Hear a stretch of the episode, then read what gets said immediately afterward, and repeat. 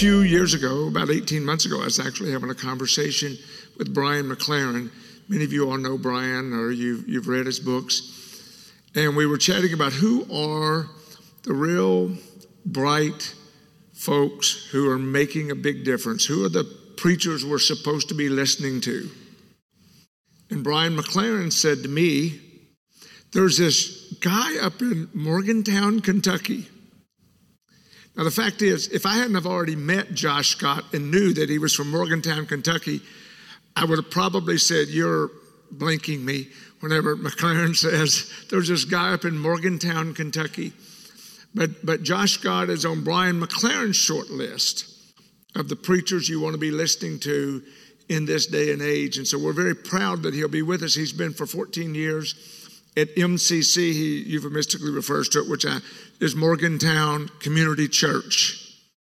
You name it a community church when nobody actually wants to identify with you. Uh, it's like you can't get anybody to let you actually be in their club, and so you just say community and it kind of works. Is that approximately right? Um, they have two adopted children. They're very active and involved with a lot of work with children. They're uh, uh, presently foster parents to three other children, uh, doing some real good stuff. The real deal. He's he's uh, does some teaching at, at, Western Kentucky University. Uh, I have to say this. There's a sense in which some of us, especially those of you all who are from, from Williamson County, that you're kind of like Williamson County refugees. You know, you're sort of like the goo goo progressives who are trying to like hide out and not get caught. Um, and so you know who you are. And, and, and, and I come over from Rutherford County, you know, to do, to do the same thing. So there's, in one sense, it, it encourages me that I get to come and be with you all and to realize that, that there's this sort of outpost but one of the things I want you to always be cognizant of that Grace Point is a part of something really big. I believe the hand of God is, is moving in an incredible way. And to use Malcolm Gladwell's term, we're in the middle of or very near to a, a tipping point. And whenever we look back, we see that the hill has been long and hard and tiring, but we're just a few feet from, from topping the crest. And when that happens, it'll be like a teeter totter and it will just open things up. And a part of why I know that is that it's not just us Williamson County refugees who gather here and, and, and swap these ideas around, or the other folks I engage with in various and sundry places, but Josh leads a church in Morgantown, Kentucky that embraces a progressive faith. And that's a tipping point, folks. And that's that's encouraging to me. It makes me feel very much like I'm not in this by myself. We're not alone. Uh, it's really great to have Josh Scott here, one of Brian McLaren's favorite preachers. Thank you a lot for being here, Josh.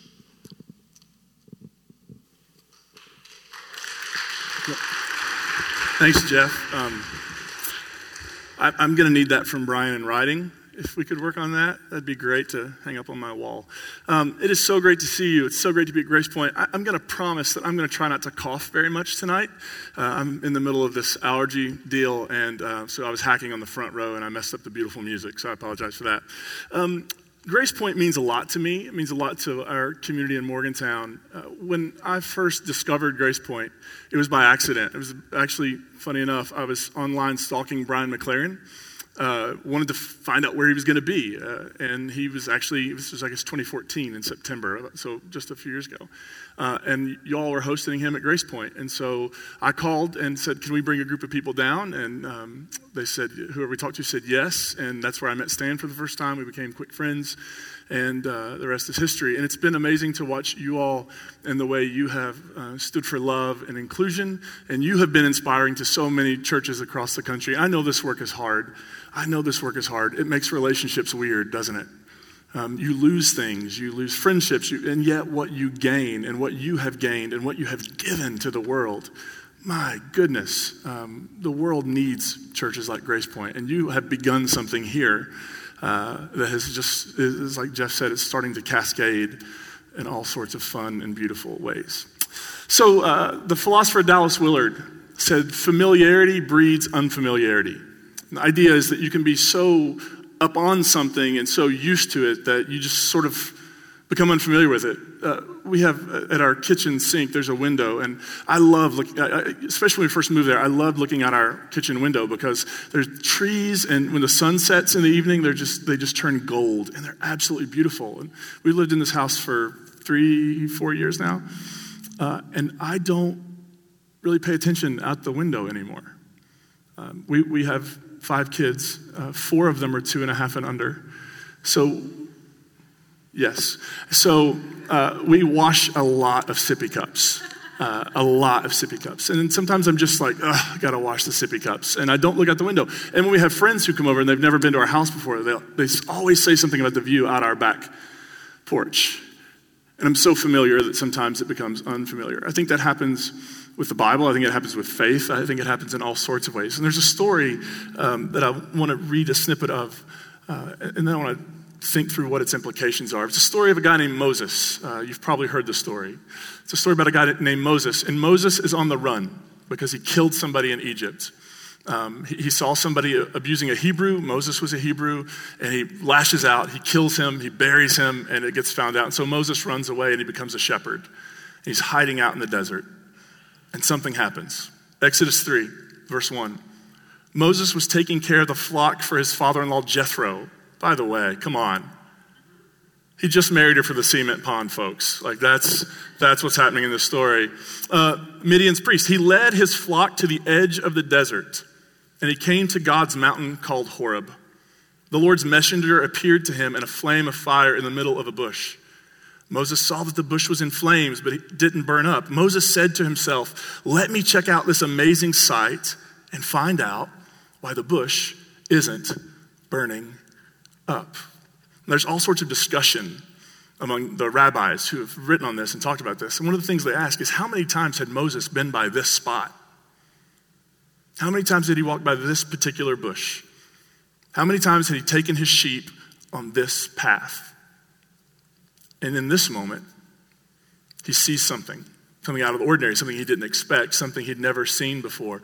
But is it possible that the bush had always been burning? That every time he walked by, he'd just been so familiar that it somehow become unfamiliar, that he was just so used to it that it no longer spoke to him in the same way. The, story of the Exodus, which is the foundational story of the Hebrew Scriptures, actually begins because somebody was curious. He sees the bush. What would you, if you walked by and saw a bush on fire, what would be your first instinct? To grab an extinguisher, fire extinguisher, right?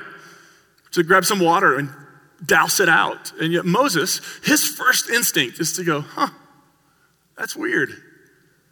I need to know more about that. Curiosity launches in the Hebrew scriptures launches what they would call as the history of salvation. Being rescued from bondage in Egypt begins because somebody stops long enough to see something and to wonder about it and to be interested in it and to be willing to sort of change their plans because of it. Curiosity When's the last time we had a sermon on curiosity? When's the last time we were encouraged to be curious? What I think is really interesting, though, is that kids sort of are born into the world with curiosity. One of our littles, um, she tricked me into keeping her home one day because she said her ear hurt. And I took her to the doctor, and the doctor said, She's totally fine. She just played you. And so I did what any parent would do I took her to Target to get a toy. Because that's ingenuity and it needs to be rewarded. Um, and so I'm pushing her in Target down the aisles, and she is just interested in everything. And so she continually, everything we looked at, she would say, What that? I said, Well, that's, that's an ink pen. What that? That's a picture frame. What that? That's a bottle of juice. And just everything she saw, her question was, What that? And she does it all the time. And she'll even do it for things that she knows what they are. She just wants to ask, What's that? Nobody taught her to ask. Nobody taught her, you need to wonder about things. You need to ask what they are. You need to ask what they do. You need to ask how they work. In her, somewhere, is just this naturally arising penchant for wonder. I had that as a kid, too. Uh, I grew up in the early 80s, and there was a TV show on called MacGyver. Any MacGyver fans? All right, good people.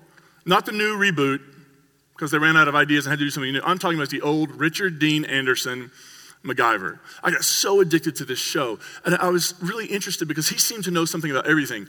And all he needed was a Swiss Army knife and a roll of duct tape. And so I decided I can do the same things he does. And I got a Swiss Army knife and I got some duct tape and I started taking everything in our house apart. I had one of those phones that were clear and you could see the inner workings. Who takes apart a phone that you can see how it works? I did. I got a magnifying, no, a, what's the thing you look through? No, it was a little one. Microscope. I got a microscope for Christmas one year and immediately took it apart and couldn't get it back together, so I just duct taped it. The whole thing. It never worked again. Never. My parents were not happy with me. And, and yet there was something in me that just wanted to learn, just wanted to figure out how it works, why it works. I think about this every time I get on an airplane. I hate heights, I love flying, except for that moment when the wheels leave the runway. And the question goes through my mind every time why does this work? And people will be like, well, there's lift and there's thrust. And no, I'm asking, why does it work?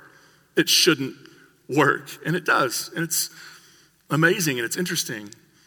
Um, we watch a lot of kids' shows, and there's one particular scene um, on a show. Uh, it's a movie called The Croods. Did anybody watch The Croods? Where they're, uh, they, don't leave the cave because leaving the cave is dangerous. And the dad's telling a story about this bear, and he says, This bear, was, this bear was alive and it was real, and then she left the cave and she saw something new and she died. Like the seeing of the new thing led to her demise.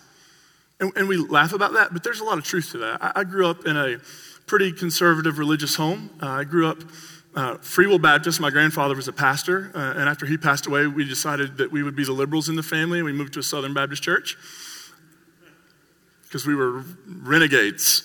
Uh, and I'll never forget when I became a pastor when I was, I'd been preaching since I was a teenager, but I finally got my first gig. It did not go well, but that's a whole other story, only for my therapist. And um, I, was, I was trained, I was preparing for my ordination, which involved, um, the, the pastor gave me a book that was on what Baptists believe. And I went home and I read the book. And at my ordination, we sat down in front of everybody, and he asked me questions about Baptist doctrines. And I just verbatim repeated stuff that I'd read in the book. Because my job was to just memorize these things and then put them back out. I often wonder if somebody from another planet had been watching my ordination take place, if, you were, if they were to say, What does it mean to be a person of faith? I wonder what they would say. They would probably say, Well, it has a lot to do with believing the right things, being able to regurgitate the right principles. It, it was never about being curious. It was never about asking questions. It was never about learning something new. It was really about just repeating the same old answers, not rocking the boat. And if you had some sort of question, and I bet some of you in this room have had this experience, if you had a question of some sort, uh, if you just couldn't believe, if you had a doubt, if something had gone wrong, it, it ultimately came back to the fact that you weren't praying enough, you weren't reading your Bible enough, you didn't believe hard enough. Right? Anybody have that experience? Like it's somehow a deficiency in your humanity that you just can't do it. You just can't believe enough. As if the point was having all the right beliefs, as if we could know who has all the right beliefs to begin with. I generally think it's me, but there are people who disagree.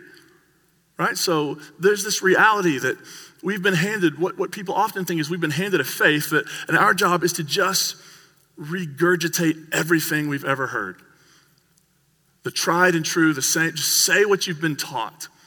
And then for many of us, something happens. And we begin to have a doubt or a question, and the whole thing begins to unravel. You know, the thing about Jesus, though, is Jesus actually encouraged an expansive, curious faith. He said to his followers at one point, they brought a child in, and he said, The kingdom of heaven belongs to people like these children.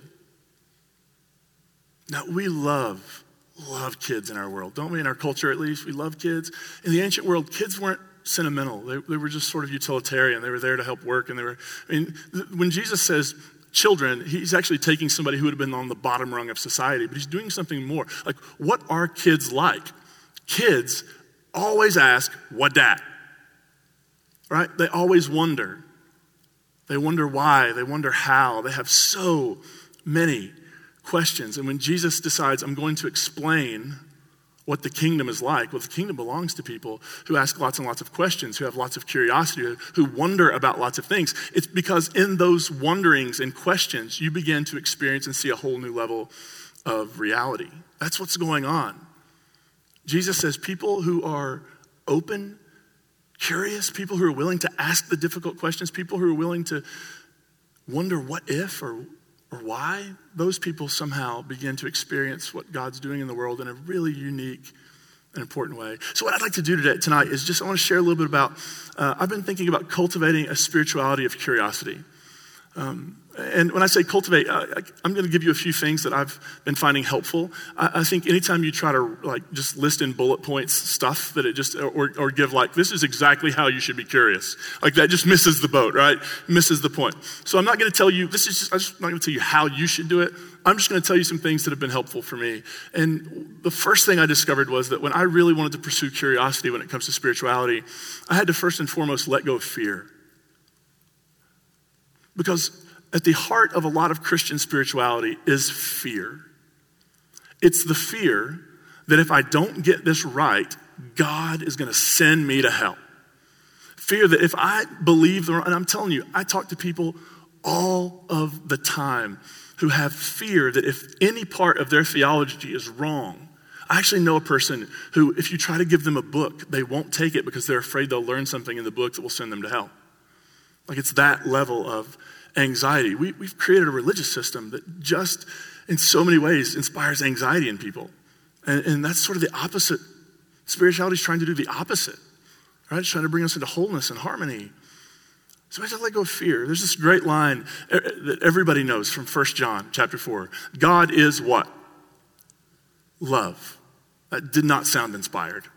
Let's try it again and act like you really believe it's true. God is love, right. And then you know what it says? There is no fear in love. Because perfect, and the word perfect there, it means complete or whole. Whole, complete love drives out fear because fear has to do with punishment.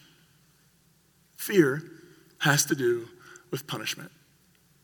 I mean, you see this in kids. When kids are made to believe that their worth is tied to how they take a test or their worth is tied to getting it right on, a, on their sports or the team or whatever they do, they, they just live in a whole different way. They live at a different level of, like, I can't try anything because I might mess up. And maybe that's the thing you've believed before. It's like if I try anything, it's just going to fall apart and I'm going to mess up. And if I mess up, who I am ceases to be as important. My value drops. I, am just not going to matter anymore. And the reality is, that you are going and I am going in this life, in this world, we are going to completely blow it numerous times. If you haven't already, you're going to fail. Everybody's going to fail. And the good news of our tradition is that when we fail, God's like, oh, yeah, yeah, that's okay, that happens. And that means that you may develop, if you take away this idea of punishment, that, that God's love for us depends on us getting it all right, then you can begin to ask some really good questions, knowing that you are completely safe in the love of God to ask whatever questions come across your mind.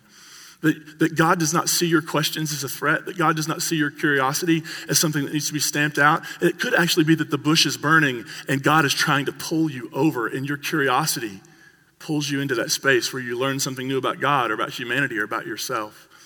So I think it begins with saying, look, my, my worth as a human being, my safety, uh, in, in God isn't tied one single bit to my performance or the fact that I get something right or wrong. I am deeply loved and accepted right where I am. And I think the next thing I've learned is that you have to let go of certainty. If there's one thing I'm certain about, it's that I'm not really certain. You'll get that later. Right, because certainty assumes that we somehow have this way of knowing. And I, I, think most of the things I believe are probably true, but I don't, I don't have anybody to validate that. And what I've found to be far more helpful than certainty in my life has been trust. It's been trust. The trust that my value to God isn't determined on how well I believe or how certain I am or how, how hard I work. I, am deeply loved. So it's, it's learning to let go. And I think for lots and lots of people, certainty has become sort of the altar we bow down at, right? It's, how many of you have ever had this question asked you? If you died tonight, do you know for sure? You know how many times I got saved?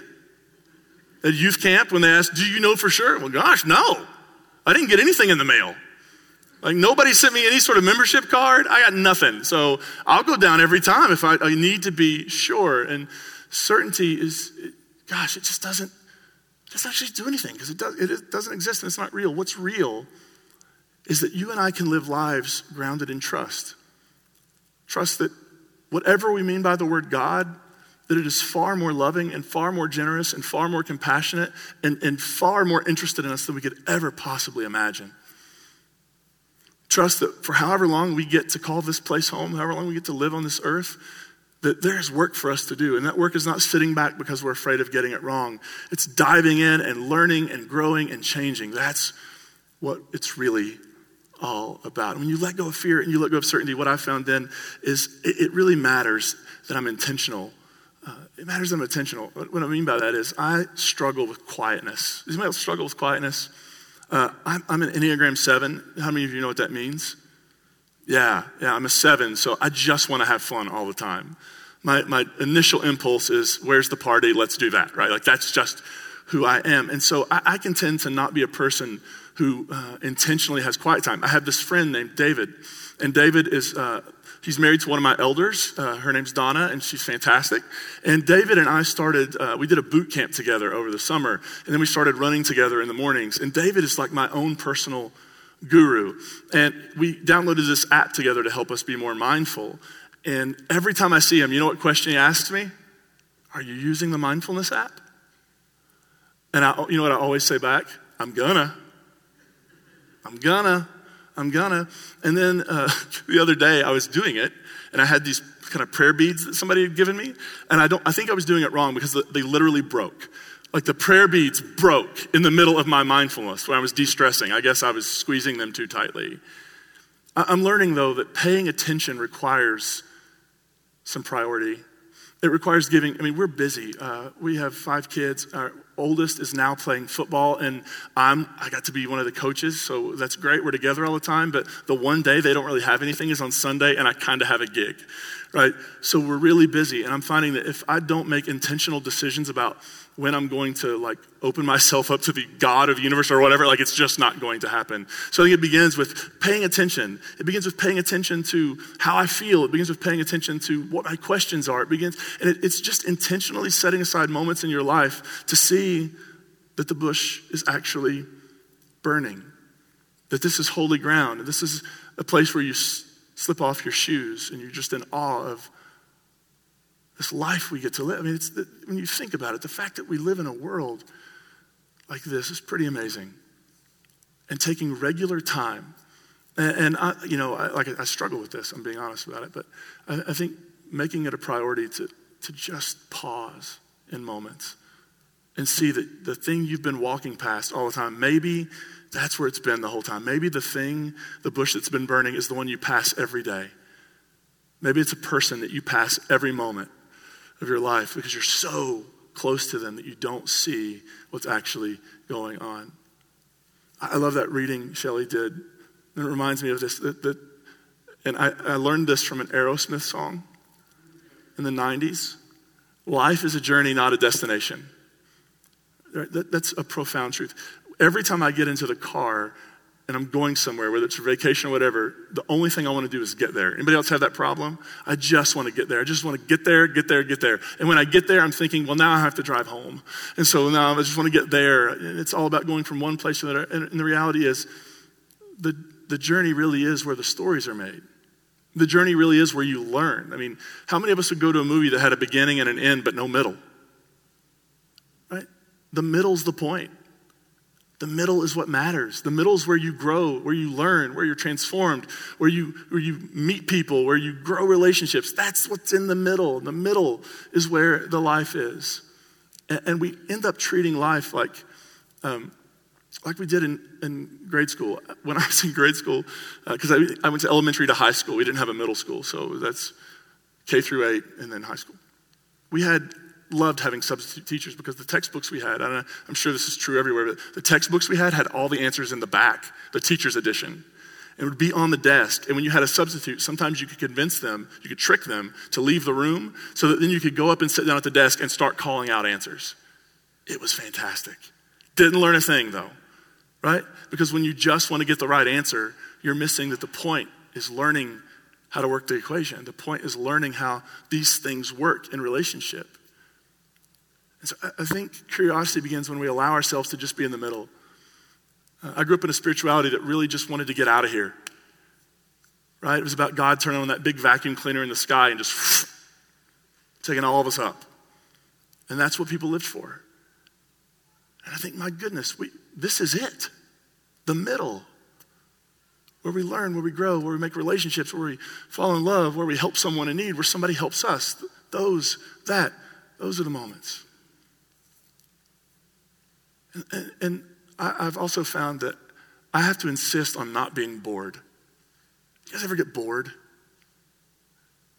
When you're a kid, you don't get bored. You know what happens? I mean, I'm just telling you, what's your four littles? I, they have never experienced in their life a single solitary nanosecond of boredom. Everything is an adventure. You ever spend lots of money on a toy for your kids? And then you open it and put it together, and what is the one thing they want more than anything? The stupid box. Like, why did we just not go buy a box? Wrap the box, save $200 and say, This is your present. Right, because for a kid, that's, that, my goodness, we, we buy these diapers and we'll, the kids will just get in the diaper boxes and play. They're having the time of their lives. And I'm just going like, that's a diaper box. They're just never bored. But when kids begin to grow, they do become bored. Our eight year old gets bored. And he'll be sitting with the TV on, with, his, with a phone in his hands, doing something, and go, I'm so bored. Bored. Do you realize my first cell phone was in a bag? And when I turned 16, I had to have one so my parents would let me go out on my own. And it had an antenna that you had to put on top of your car. It was not a status symbol, friends. It was like you were the leper of town. Like I would want to hang out with my friends. Like, we're not getting in your car. It's got that thing on top of it. And now here he is with the world at his fingertips and he's bored. And so sometimes, you know, like, go outside, get, get in some dirt, do something. How, you, how are you bored? When you think about the universe, how are we ever bored? that assumes that there's nothing to do. What boredom does is it betrays a lack of imagination. If, I'm, if you're bored, it's probably because we're not engaging in anything that really matters to us. If we're bored, it's probably because we're on the sidelines and we should be up engaged in something that's making the world better. Curiosity, opening yourself to what could be, listening to your questions listening to the things that you wonder about. I think that's the beginning, not of some sort of heretical, new age, maybe pamby spirituality. I think that is at the core of what it has always meant to be in relationship with God and the world around you. I think curiosity, I, I think Elizabeth Barrett Browning said it best Earth's crammed with heaven, and every common bush afire with God. But only those who see take off their shoes. The rest sit round and pluck blackberries. Now, one of the things I think that matters about Grace Point is that I, I think many churches become, have become sort of the centers of the status quo. Let's just keep things how they are. It's good for business. Um, somebody, uh, a, a fan on the internet, who wrote me and said, The only reason you're doing all this progressive stuff is because you want to make a lot of money. It's like, you are out of touch with reality, friend. That is not how this is working out for me.